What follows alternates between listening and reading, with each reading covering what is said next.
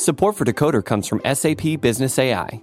Sure, we've all had fun messing around with AI image generators and conversation bots, but AI is more than a novelty. Businesses around the world have found ways to harness its potential, like spotting inventory shortages before they happen or supporting supply chain management. And it's very possible that your business could benefit from AI integration too. Unlock the potential of AI and discover even more possibilities with SAP Business AI. Revolutionary technology, real world results. That's SAP Business AI. Learn more at sap.com/ai. Startups, you don't need to settle for a cumbersome banking experience to protect your money. Mercury offers banking and credit cards with effortless experience, giving ambitious companies greater precision, control, and focus without compromising security. Open smarter checking and savings accounts, control spend, optimize cash flow, and close the books in record time. Visit Mercury.com to join more than 100,000 startups that trust Mercury with their finances and to help them perform at their highest level. Hello, and welcome to Decoder. I'm Nilay Patel, editor in chief of The Verge, and Decoder is my show about big ideas and other problems. Today, we're focused on one of the most complicated problems of all content moderation. If you're a decoder listener, you know that content moderation seems to come up in almost every episode. The question of how platform companies decide what to leave up and what to take down is messy, controversial, and extremely political. And if something on the internet is messy, controversial, and political, you know that Facebook will be at the bleeding edge of it. Last year, the company announced it would start sending difficult moderation problems to a new entity it calls the Oversight Board. That's a committee made up of lawyers, politicians, and speech experts that rules on whether specific content takedowns on Facebook are appropriate or not. That board just got its first big test last week as it issued a decision about whether former President Trump's indefinite ban from Facebook platforms would stay in place. And the decision? Well, the decision was to kick it all back to Facebook. The board said Facebook didn't have an actual policy in place for it to review, and that Facebook should write one and send that back to the board in six months. In the meantime, Trump remains banned from the platform. So, what does that all mean? What is the Facebook Oversight Board? What are its powers? And how is it even independent from Facebook itself? You've probably heard people call the board the Supreme Court of Facebook. Is that the right way to think about it? Will every platform require a moderation court like this in the future? Or is this just another way for Facebook to exert influence over the internet? This is a big new experiment, and the Trump decision is a big moment for that experiment. To help figure it all out, I asked Kate Klonick, a law professor at St. John's University Law School, to join the show. Kate has been researching and studying the Oversight Board from the start. She embedded with the board as it was forming to write a definitive piece for The New Yorker called Inside the Making of Facebook's Supreme Court. Kate and I talked about what the board is and isn't, what its powers are, and what this Trump decision means for the board's authority in the future. And we talked a lot about what it means for private companies to have things that look and feel like legal systems. If you step back, it is bonkers to think that any company needs to fund something that looks like a Supreme Court. But Facebook is that big and that globally powerful. So here we are. One note, you're going to hear me mention a Supreme Court case called Marbury versus Madison.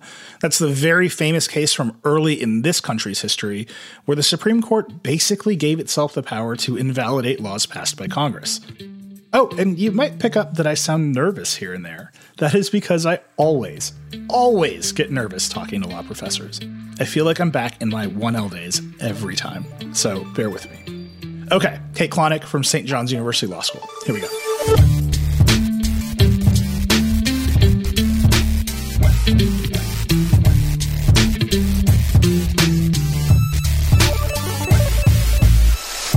Kate Klonick here, a law professor at St. John's University Law School. You are also one of the foremost chroniclers of Facebook's moderation efforts. Welcome to Decoder. Thank you so much for having me. We're talking the day after the Facebook Oversight Board released a big decision about whether Facebook was correct to indefinitely ban Donald Trump from its platform. There's a lot of concepts in that sentence alone. Let's start with the the Facebook Oversight Board itself. You in February you published a long piece in the New Yorker called "Inside the Making of Facebook's Supreme Court," which detailed the process by which Facebook conceived of having an oversight board, literally the meetings and the software they used to create this board virtually during a pandemic. This decision feels like the first big moment for that board. What is the Facebook Oversight Board? Yeah, we still don't know exactly. I know it's like uh, the worst answer ever to to start out with, but I think it's I think it's the right one. We can talk about how it's been talked about, and I think that that's going to lead us to kind of what we saw yesterday and how what we can kind of make of this opinion.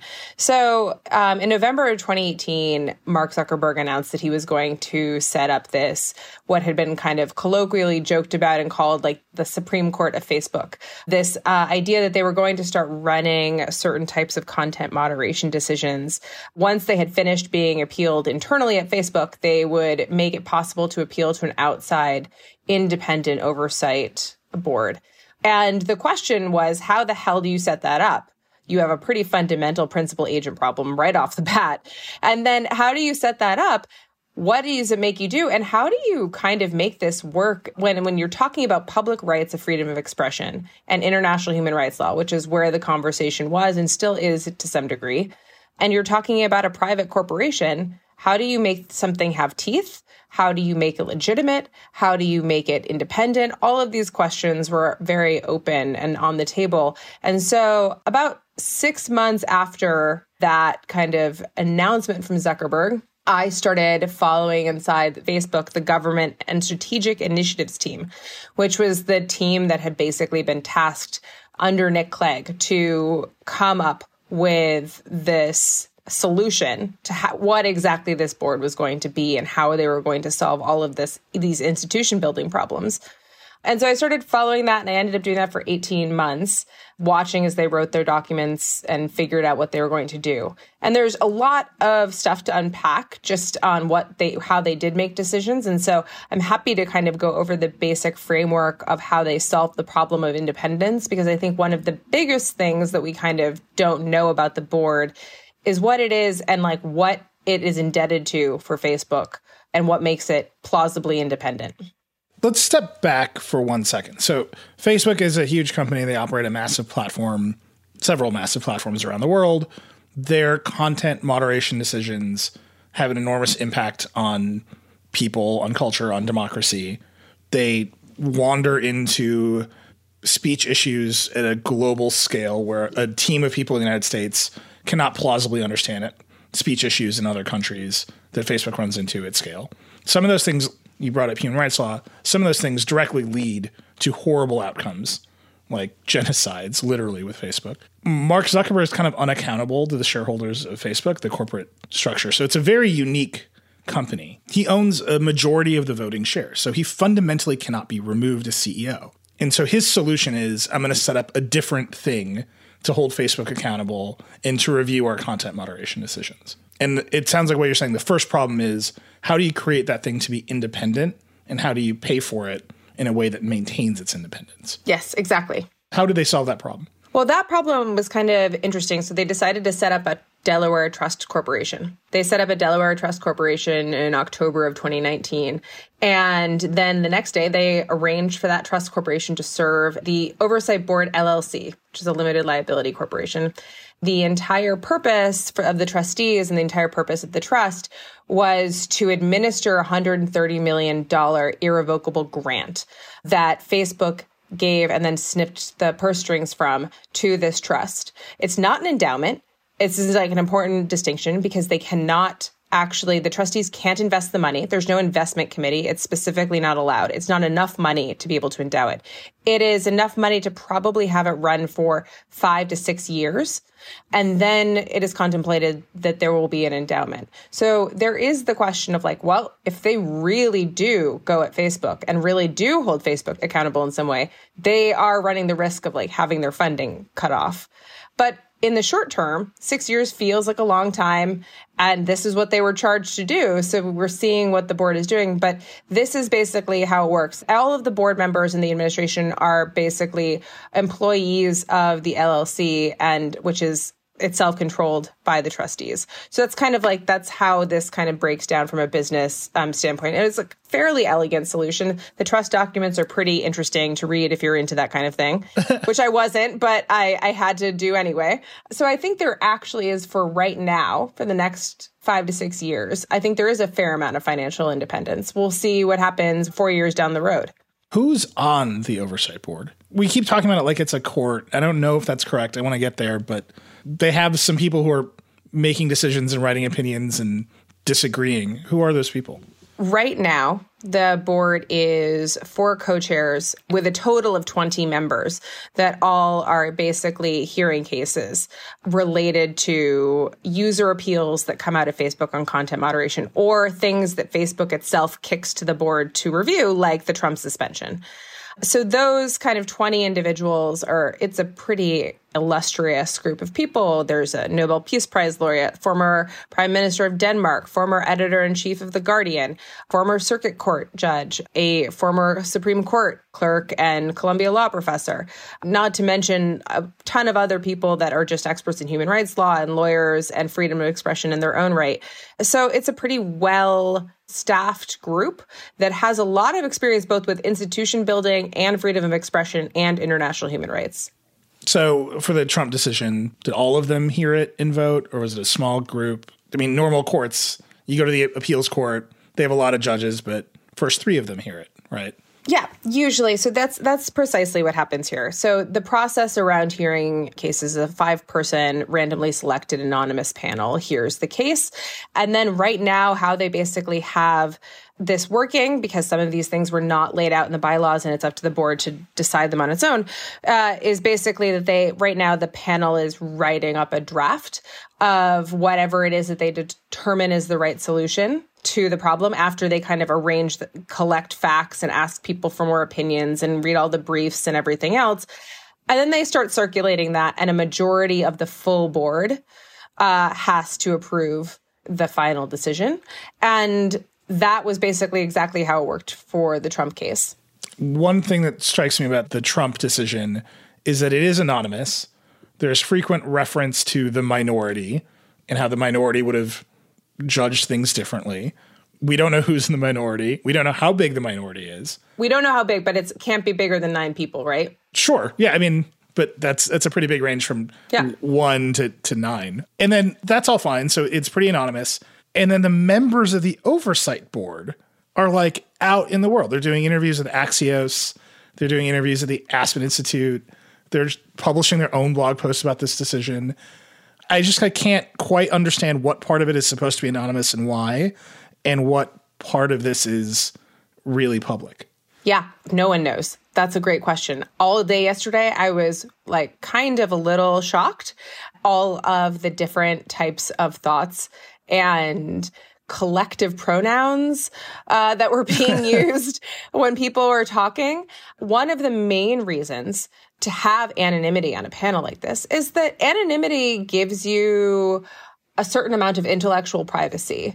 You know, the idea that you're not going to be publicly shamed for being in the minority is pretty key. The other thing is that the these people that are on the board are all over the world. And a lot of the cases that they are touching on possibly pose really very real security risks to them should it, their names be attached to kind of the outcomes. And so that was another consideration for when all of this was being discussed about whether they should be anonymous or not. What we didn't know was whether there were going to be dissents. And so what's super interesting here is that there's no dissents there is one decision and then they've decided to fold kind of the idea of a dissent or a concurrence into these kind of notions of a minority of the panel, a paragraph that says like the minority of the panel felt differently about the reasonings for this. So that would be one thing if it was, you know, just getting read from the bench and that's all you heard about it and you let the reasoning of the opinion or the decision stand on its own. But you didn't. You then had everyone kind of off tweeting all of their thoughts about like everything and talking and doing. And I think that that's one of the things that I, I, even asked one of the people who came on my show that day. I was like, what's going on? Like, if this was a court, like, you wouldn't be doing a TV hit, like, to talk about like what you, the conversation was like in chambers. That would be like totally verboten. So it is kind of like, well, are you a court? because this sounds a lot like a court, but now you're not exactly comporting yourself as a court. Yeah, and even I don't know, the Supreme Court doesn't say our big decision in this massive policy issue is coming out tomorrow at 9 a.m. Everybody get ready, and then queue up its press hits. I keep coming back to that question: Is this a is it a court? Right? I mean, we've all called it this Facebook Supreme Court. It seems right, sort of conceptually. Facebook has difficult decisions to make. It doesn't seem to want to make them or be accountable for them. So it's going to kick them over to this other place. They will take the hit, and Facebook will presumably do what they say. But if you're going to be that kind of institution, th- there's just like a part of it where that's not how courts actually act. But just conceptually, I can't tell if this is a court or not.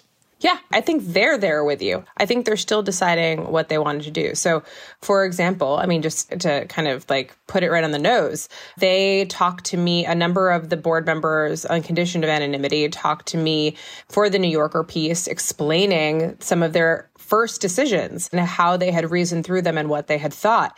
That was a level of access that Ed Court would not usually grant to a reporter or anything else. And after that, they decided not to do that anymore. So there are changes that they're kind of they're making to their policy it's not set in stone. Um, but i think that there's been a, a theory that i've heard a lot of people wondering well this is an incredibly well reasoned and rigorous legal opinion. Uh, so this is most definitely seeming like a court but the way that it's being talked about by the people who are making this decision is not quite the same as what we expect to see out of courts that traditionally we've seen in you know the United States. What is the board's power over Facebook? What can the board make Facebook do specifically if it's unhappy with how Facebook is acting?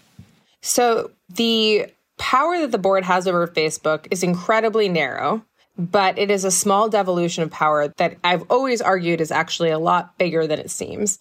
For right now, for content that is removed or kept up on Facebook, the board, after a user has appealed it internally at Facebook, they can take that appeal and give it to the board. And if the board hears their case and makes a determination overturning Facebook's decision to keep down the content or put it back up, and it's only content, like single object content, it's not even pages, right? That was a special thing that the board considered for Trump. Users can't appeal their page takedowns right now.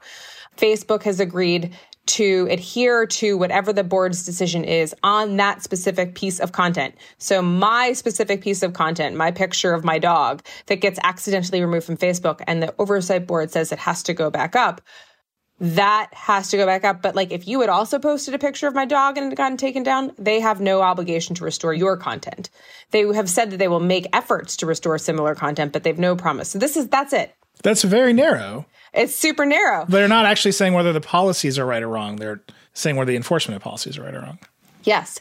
But there is one other thing that they have obligated themselves to do, which is that when the oversight board makes public policy recommendations, Facebook has obligated itself to respond within 30 days to the oversight board's policy recommendations and whether they have been implemented or not, how they have been implemented, or if they weren't implemented, why not.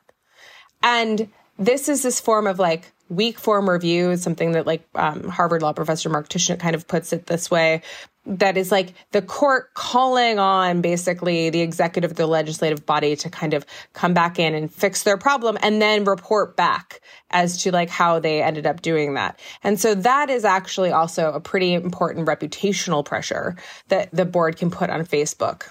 So this leads kind of right into this decision the simplest way of understanding this decision is the Capitol riots happened. Trump posted a bunch of videos and posts that ostensibly encouraged people to stop acting badly at the Capitol, kind of supported it. Pretty messy, actually, in terms of just a straight interpretation of what Trump meant to have happen because of these videos and posts. Facebook takes them down. He tries again. They take him down and say, You're indefinitely banned from Facebook. This is the 6th and the 7th of January. A very chaotic time in America. All the other platforms are doing the same thing. Facebook then says, well, we got this board. We're going to kick the indefinite ban of Trump to the board to see if that was the right decision. And the board comes back and it, I would just, they say, fine, that that's, it's fine for you to have indefinitely banned him. We're not going to write a policy for you on indefinite bans. Also, you have no policy on indefinite bans. And they seem very unhappy with Facebook It's, there's actually a tone to me in this decision that's like, don't put this on us. Yeah. You know, and I think you could read that and come back to us in six months with a real decision and we'll tell you what to do. And that reads to me as kind of asserting its authority in a way, but it's also really, really narrow and kind of punts the issue. I think it punts almost not at all, actually. Okay. I think that that's been one of the worst takes that's come out of this. It's not punting the issue at all, because the issue's coming back. What they're saying is, we're not going to carry water for you, Facebook. How I think about it is this that one of the conceptions of what this, as we're talking about what is this board? Is it a court? What is it? One of the questions is like, what type of level of court is it going to be? If it's a trial court, then it's like then it's a fact finding body and it like does all of this work and maybe it makes it statutory interpretations of rules. Or is it more like a supreme court or a court of appeals court which is going to actually review the law and whether the law matched the facts of the, the thing. And what we see out of this decision is they are doing all three. I want to just hit on this really quickly. You talk about the fact that they like kind of lay out the events of like the 6th and the 7th of January and that those were really hectic crazy times. Do you know like how what a gift it is to have like a cogent, rigorous, well-researched record of everything that we know happened on the front end, but matching that with Facebook going on the record in the back end of what it was doing and how they were doing this. Like for the last 20, 15 years, like we've only had people like leak stuff out of the companies to tell us this type of thing. There has been no process for this. I was like a breath of fresh air to like have that to resource uh, going forward. But that's kind of a trial court type of hat. And so then they kind of get into this appellate court type of hat. And they're like, no, we're not a legislature for you. And our mandate is to see what your rules are and whether or not they're consistent with your values and international human rights standards. And if you don't have a rule, we can't do that. And we're not going to make one for you because that's not our job. And we know what you'd like us to do. We'd like us to basically make this somebody else's problem for you, but we're not going to do that. And we resent that you would even ask us. And I just thought it was a, a powerful, powerful response really rooted in the rule of law and procedure instead of getting sucked into the vortex of intractable online speech problems and the definition of newsworthiness and public figures and things like that is never going to get you anywhere. Let me push back on that. I find myself really wondering what the limit of authority for this oversight board is. And I think they punted specifically because they said you need to come up with a proportionate response to Trump's actions and come back to us in six months with that response based on a new rule, which sounds like someone's got to reinstate Trump to Facebook, and it's not going to be us. We're telling you that indefinite ban is not acceptable. There's no rule that says indefinite bans exist, but we're not going to tell you the term of indefinite ban. The temptation to say that the board claimed for itself a greater authority by not making a decision is like very high. I see a lot of lawyers making that comparison to Marbury versus Madison at the Supreme Court. Like there's this big historical parallel that seems very tempting. But here, just like narrowly, it's they didn't want to be the ones to put Trump back on Facebook. Yeah, I think that that's probably also right. So here's what I'll say about what the term proportionality means in an international human rights context, which is basically, I'm not sure that, uh, like, the idea of proportionality is that you have some type of like ability to atone for your punishment or you have some type of kind of proportionate response to whatever it is that the underlying problematic act that you've committed. And so it's not clear to me it is possible to have a permanent suspension of someone's freedom of expression on a platform or ability to be on a platform and have it ever be consistent with international human rights standards. Like a permanent suspension is basically de facto disproportionate. But I think that it's a good argument because I do think that maybe you're right. But they want that type of finality of that decision. They want Facebook to have said that that that's what's at stake, and they don't want to have to say it for them. And like maybe it's like punting the issue because they don't want to deal with it. But uh, they're going to have to deal with it one way or the other. You know when this comes back. But this is where I think that the wishy washiness really gets me shouldn't they have said you got to unban him until you come up with a rule that would properly ban him as opposed to this just like reflexive reaction to something bad's happening and he's making it worse and we're going to turn him off? Yes, but I think that it's so messy, but this is almost an interesting question of administrative law, which is that they defer to the decision of the underlying body, right? And so, like, they agreed that they made the right decision at the time to take him down, and that, like, it's not clear that enough time has passed that that problem of imminence or dangerous organization affiliation or lauding dangerous organizations are past and so that was the other part was like, well, we can't make that decision. You have to do that. That part was the puntiest of all of it, I think. You were right. They could have basically reached some type of determination that was the opposite around the ban. Um, and that part they absolutely did kind of put it back on Facebook to to do something one way or the other. We're going to take a quick break, but when we return, we'll discuss whether legal frameworks should be applied to Facebook and other platforms at all.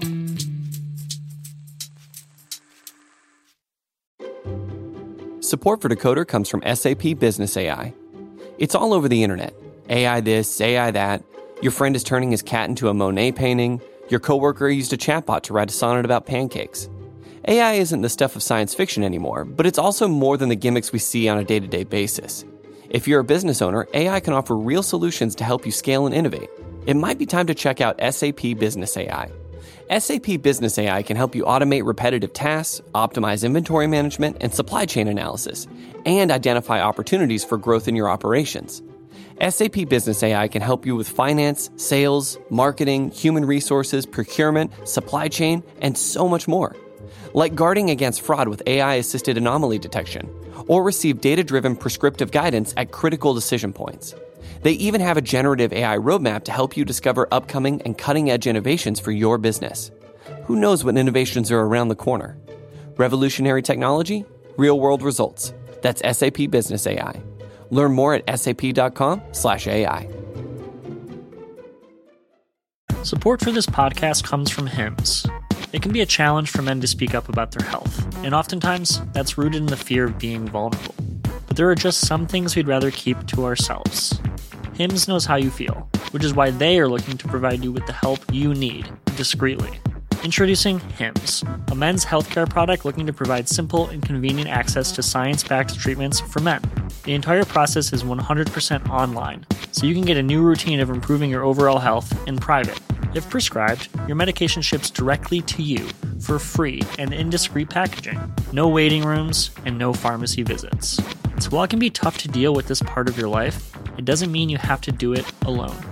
Start your free online visit today at hims.com slash decoder. That's H-I-M-S dot com slash decoder for your personalized treatment options. hims.com slash decoder. Prescriptions require an online consultation with a healthcare provider who will determine if appropriate. Restrictions apply. See hims.com slash verge for details and important safety information. Subscription required. Price varies based on product and subscription plan. We're back with Kate Klonick. One of the things that really came up in this decision a lot was the board asked Facebook, Have you ever applied this exception called the newsworthiness exception to Trump, where he's doing something that breaks your rules, but because he's the president and he's newsworthy, you're giving him a pass? And everyone assumed that Facebook this was their justification. And Facebook said, No, we've never applied the newsworthiness exception, which a, I, I know you have some strong feelings about newsworthiness as a concept, but B, that is a big surprise. It's not a surprise because I don't think that they're lying. I think that they didn't technically apply their newsworthy exception to Trump. Trump is instead on a special list of newsworthy people. like, so it's a different standard. And so they didn't lie. They're just like kind of, they have different rules for different types of people. For people that are high profile who people who have certain numbers of followers we've known this for a long time. We've never had access to this list. We don't know how it's administered. We don't know like what goes into deciding content that those individuals say necessarily. And so this is like this is one of the best parts of this is kind of you have to tell us how this all works because this doesn't make sense to us and it seems like you made it up as you went along. And so this isn't a standard at all. And so we can't even review it. I think that this is great because I mean, I've written, I wrote a paper in 2018 called Facebook v. Sullivan, which kind of like was supposed to be a little play on like New York Times v. Sullivan, which established the public figure and newsworthiness kind of considerations in First Amendment law. And it toyed with this idea of like, well, how are they defining, how are they possibly defining newsworthiness and public figures?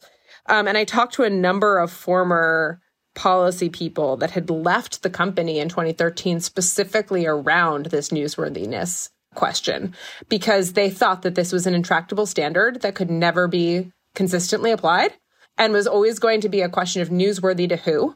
Mm-hmm. And that was always going to be a group of people in Silicon Valley.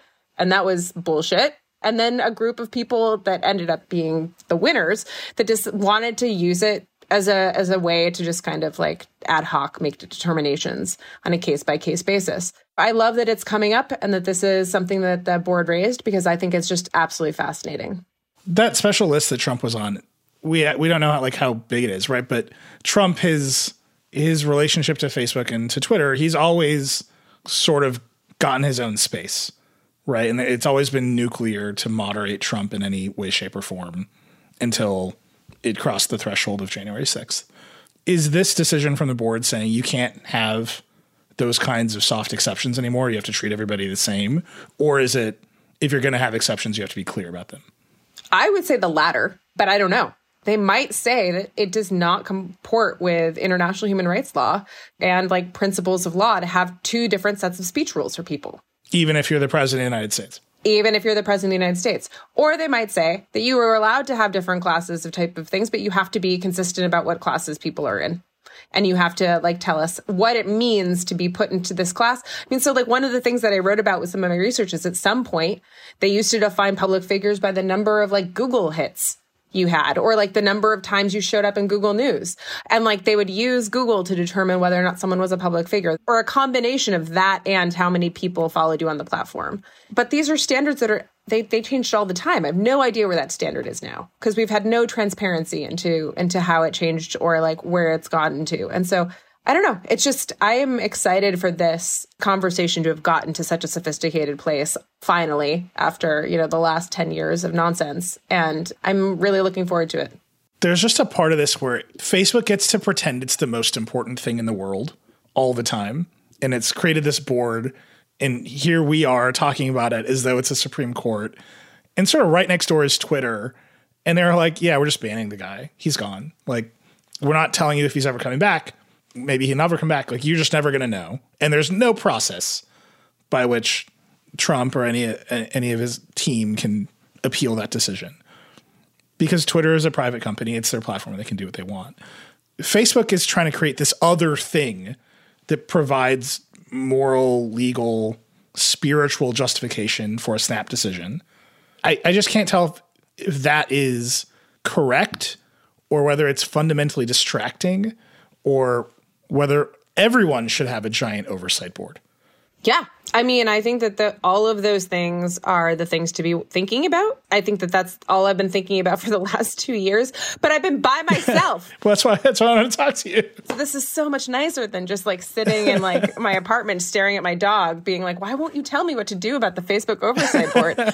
so I think that that's completely correct. So the, the way that I think about this is that Facebook has basically chosen a path of governance. They are in, and so is Twitter, in an intractable kind of situation in which they are forced to make these terrible content moderation decisions uh, that govern and have a f- huge like public ramifications and that compromise human rights like freedom of expression and safety. And at the same time, they're privately held companies and that they are privately held companies that operate transnationally and in the exchange of information. And so they are basically they are a pretty big deal. They're pretty much outside in strength and power, outside the ability of any one country to shut them down everywhere. Like no not even the United States could shut down Facebook or Twitter everywhere. They could shut it down in the United States briefly if they kind of really wanted to, but that's about it. And so I think that this is like, you kind of have to galaxy brain yourself a little bit and make yourself go to a new place of like, what is the world going to look like if entities like this exist? And they're governing public rights. And we need to kind of figure out a way to democratize or hold accountable private companies governing public rights.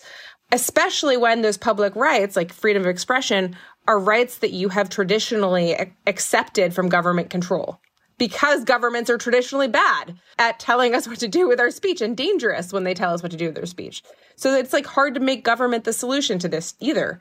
And so I think that Facebook chose a governance path with like the oversight board. And I think that they hoped that they would be shoving off these substantive decisions. What we saw yesterday was that that didn't work out quite the way that they thought, or at least it isn't so far. I mean, there's a couple of things that can happen out of this. The oversight board could be a total distraction. We never get anywhere with it. It gets disbanded in five years or whatever. But at least it was a pretty noble experiment and gave us kind of a new valence or way of thinking about how to solve some of these problems. The other thing is that it could take hold in the idea of people being entitled to boards like this or being able to avail themselves of boards like this becomes something that is either mandated and regulated by governments. Right now, Canada is con- contemplating mandating the creation of oversight boards within their country for these speech platforms, or it's something that the public simply demands of these speech platforms and they have to kind of put them in place themselves. And Twitter gets forced into it because it becomes kind of the next wave of kind of how we deal with with platforms. I have no idea. I I think about this all the time, but I think that at least for now, it looks like the oversight board is pretty serious. It really could have been people taking their checks and rubber stamping Facebook's decisions, and it could have been nothing. But a 40 page decision that cites to international human rights law and outs Facebook for not answering questions that were posed to it after it created this board to begin with. I think that this is a pretty serious, well, right now, it looks like a pretty serious group and decision. So the board submits a bunch of questions to Facebook as part of its Trump decision making process. Facebook just says we're not going to answer seven of your questions. Is Facebook allowed to just not answer the board's questions? Uh see, like I love this. This is like people my students are being like is this legal can this can they do this like and i'm like anything is like legal or not legal until like someone tells you not to do it like i don't can they do this like well, they just did. And like, I don't know what we do to stop them. I mean, what we do to stop them is the board tells them they can. And the board did that as much as they could and they made it public. And it's not been well received that they didn't answer those questions. And I think that there is probably definitely a number of people at Facebook right now that are panicked over how to kind of move forward with more requests from the board in the future. But if you think about it from the perspective of if, if a government was called before a court to answer questions and the government said, I'm really sorry, court, we can't tell you, it just wouldn't fly. You'd be in contempt of court. Like that's like the end of that. I think that the interesting thing here is that it ends up being a, a real question of like legal realism and public pressure and reputation for the company. Like how bad it was going to look if they spent $130 million in two years and 20 brilliant people's time to do this and then they don't pay any attention to it. One of the things that strikes me as you kind of describe that process is the United States Supreme Court likes to say that it makes very narrow decisions, but it actually has sweeping authority over American public life, right? Should our schools be segregated or not? The Supreme Court said not. And they kind of make these decisions that have sweeping impact over our lives. And they actually kind of restructure society the board's power here is limited to, well, you took something down, but you should put it back up.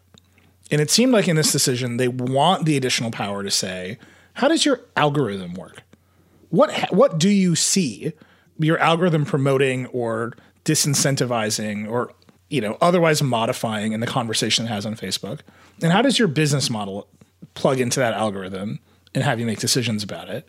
And they just don't have that power. And it seems like they really want it. Completely. I, I, also got that out of the opinion. I also got that I was in the House of Lords testifying about the oversight board with Alan um, Rusbridger, who's on the board, former editor in chief of the Guardian. He basically said that in his House of Lords testimony was that they were coming after the algorithm, and I was like, that's interesting. That's like not that's that wasn't in the charter, uh, and so uh, it was kind of foreshadowed, but I saw that in the opinion as well. And I think that it's really interesting. And I think that it is absolutely the right question because, as as Jack Balkin says, um, is the crown jewels of how all of this works and what the real power source of Facebook is. I know for a fact because I've read the founding documents so many times that it is not contemplated at all that they'll have any type of visibility into that. But I've always argued that like that doesn't mean anything. Like that like just for the same reasons you're talking about it not being legal, there's no reason that they can't use their public pressure and authority and sway which is really all that they it is is like to, to start asking these hard questions and this was always i think that this is pretty soon to do it but i think that it's great that they're going in that direction we're going to take one more break. When we return, I'll ask Kate what she thinks will happen with the Trump decision, and more importantly, what the future of oversight boards as a whole might look like. Right now, businesses are facing tough choices. Do you cut costs or drive growth? Solve for today or build for tomorrow? Do you satisfy your shareholders or satisfy your customers? The answer is yes. You don't have to choose. With the intelligent platform for digital business from ServiceNow, you can say yes to unifying your existing systems and yes to accelerating growth. Visit servicenow.com to see how we can help you put yes to work. The world works with ServiceNow. Startups, you don't need to settle for a cumbersome banking experience to protect your money. Mercury offers banking and credit cards with effortless experience, giving ambitious companies greater precision, control, and focus without compromising security. Open smarter checking and savings accounts, control spend, optimize cash flow, and close the books in record time. Visit Mercury.com to join more than 100,000 startups that trust Mercury with their finances and to help them perform at their highest level.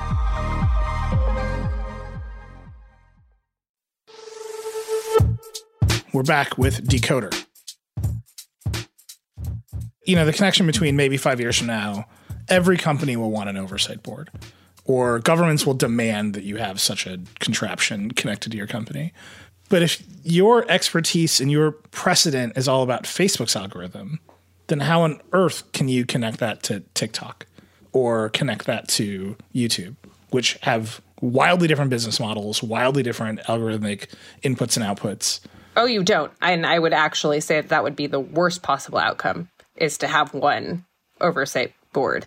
Well, I think this one kind of wants to be the one oversight board. They don't even call themselves the Facebook oversight board. They're just the oversight board. That's true. I thought that that was weird. And I honestly, you want to know why I think that they did that? I think that they all are so like the name Facebook is so toxic that like I think that they don't want to be associated with it by name. And I don't think that they want to have power over all of the different platforms. And so this is something I wrote about in the Yale Law Journal article that I went into, which is the different ways that this could play out.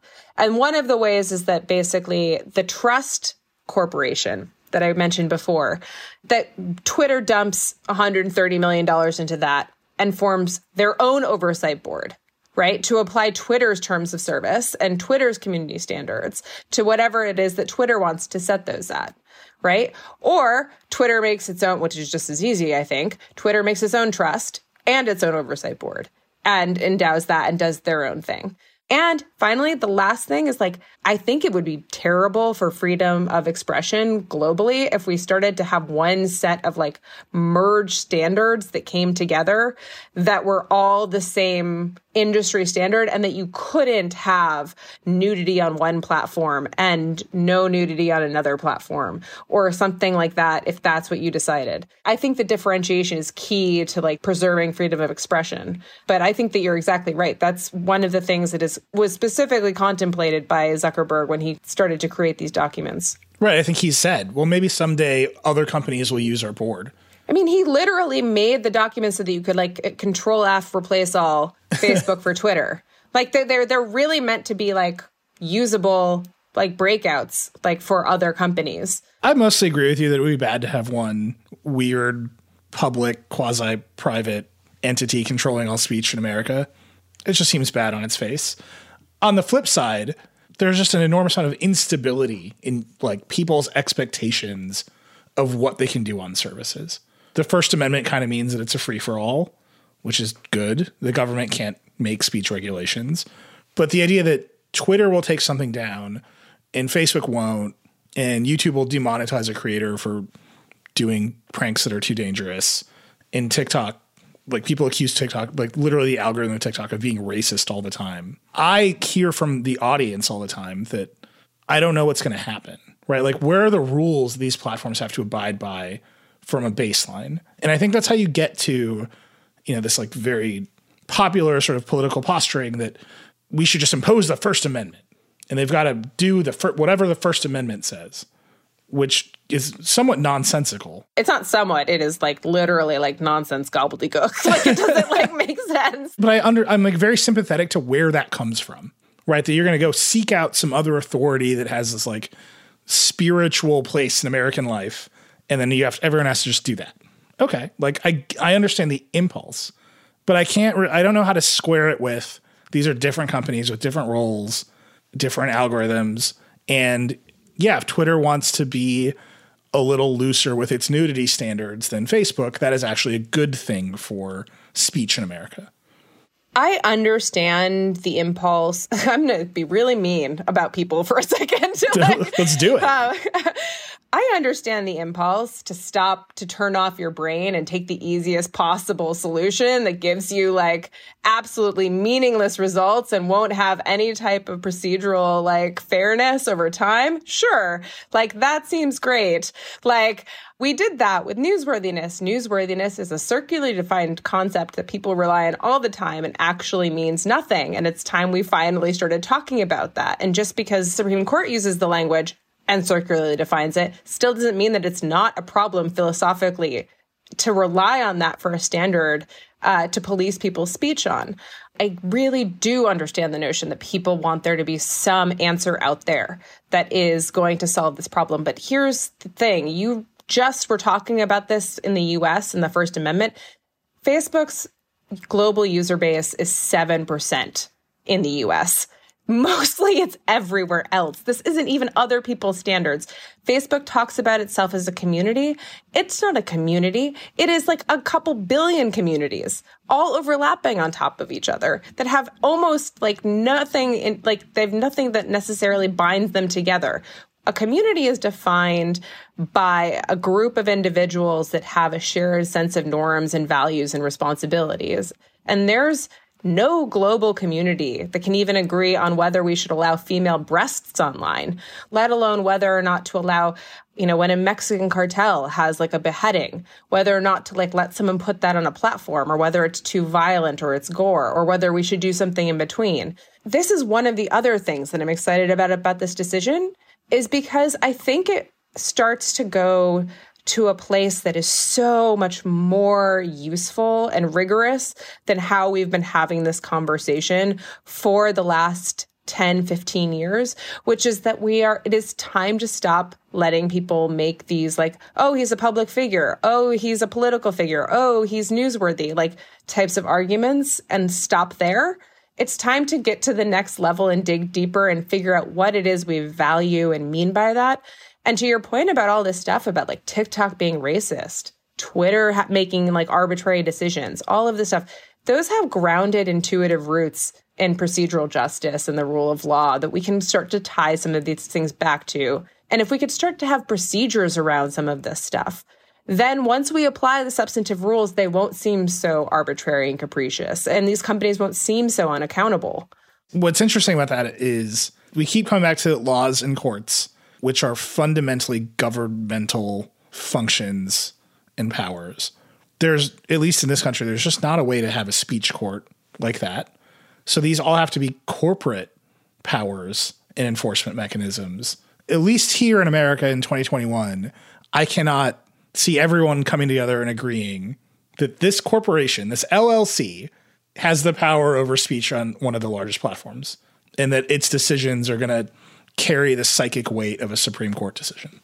Well, I mean, like to your point, like pretty much like the US courts like have passed the buck on this all the time. I mean, this is the same they don't make decisions on substantive nature of viewpoint discrimination. They just say there can or cannot be viewpoint discrimination. And this is how we're going to determine this.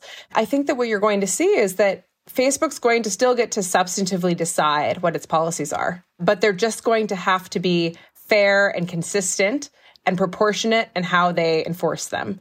And that right now, that is the biggest hurdle that people who have worked around content moderation are the most upset about or is not that like Trump comes up or comes down when he incites violence or like lauds a dangerous org.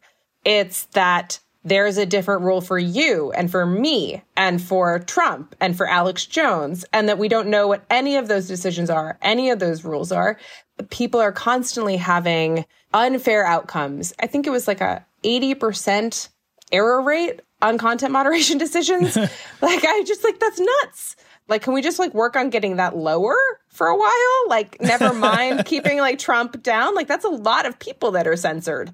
At the end of the day, this is really about just establishing some procedures. The substantive decisions, you're right, everyone's going to fight about them. No one's going to be happy about them. There's lots of laws people don't agree with now, too but they feel protected by the fact that there's transparency and accountability of how they're enforced. Well, kind of, depending on, you know, depending on plenty of other systemic things. Uh, but that's kind of something that I think that we can get into once we have this baseline. You mentioned the error rate of moderation decisions. Connect this spectrum for me. We've done a lot of coverage of individual moderators at Facebook and their working conditions and how they feel and the fact that they have fundamentally bad jobs and often get PTSD afterwards. How should a contractor working in a Facebook moderation shop feel about the oversight board? What is the relationship that they should have, and what is the relationship they have now? Oh, I think that they should be very excited about this. And in fact, one of the most interesting series of calls I got yesterday, or texts that I got yesterday from people that were inside the company, inside Facebook, um, or from people at the, as I would call it, in the factory floor or in the policy shop that were very happy because they had agitated for these types of changes for a long time and felt like this gave them the clout and authority that they needed to put forward this like rigorous new agenda and not have like a series of at trying to rework the same terrible ad hoc rules. And so I think that that's going to filter down to content moderators and their job being easier.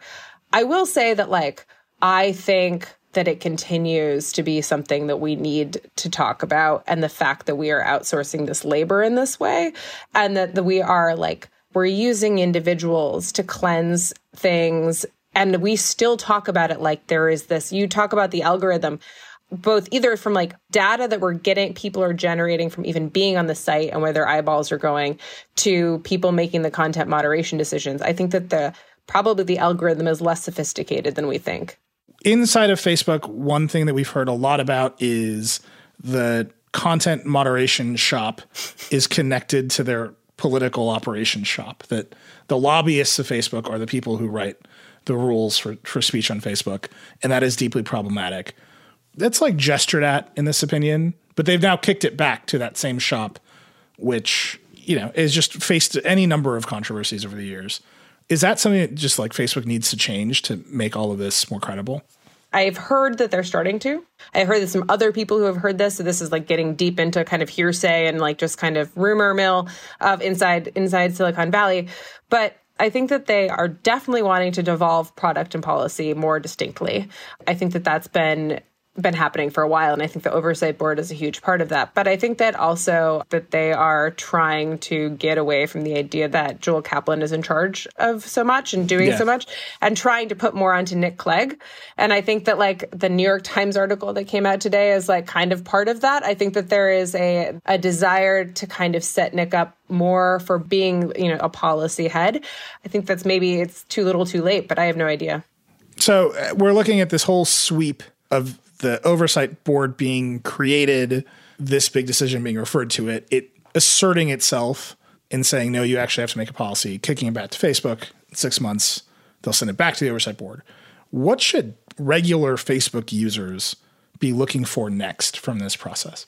One of the things that's been lost in all of the nonsense around Trump. And honestly, I know that people are like, the oversight board is a distraction. And I feel like Trump is a distraction.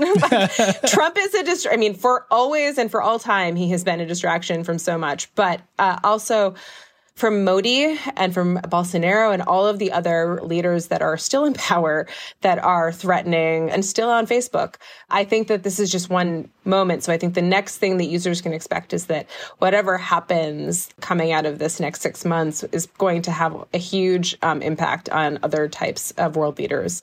The other thing I was going to say is that one of the things that's been lost in all of the um, emphasis on the Trump suspension is that in the last couple of weeks, Facebook actually had implemented something that they had promised to do for eventually, but we never knew how soon or when, which was to start putting their decisions to keep up content that had been flagged by other users into the jurisdiction of the board on appeal. So this means that like if I find something that you said offensive and I flag it to Facebook as being a, you know lauding dangerous organizations or inciting violence, and they say, no, it's fine. We decided to leave it up. I can now appeal that decision. And I think that that's a huge deal because it puts the board into both the role of being watchers of the censors and being this now being the censors themselves basically being like no that speech is too harmful it has to come down and i think that that's actually going to be a really weird thing for a lot of these people to do because I think a lot of these people are used to being like, no, that has to go back up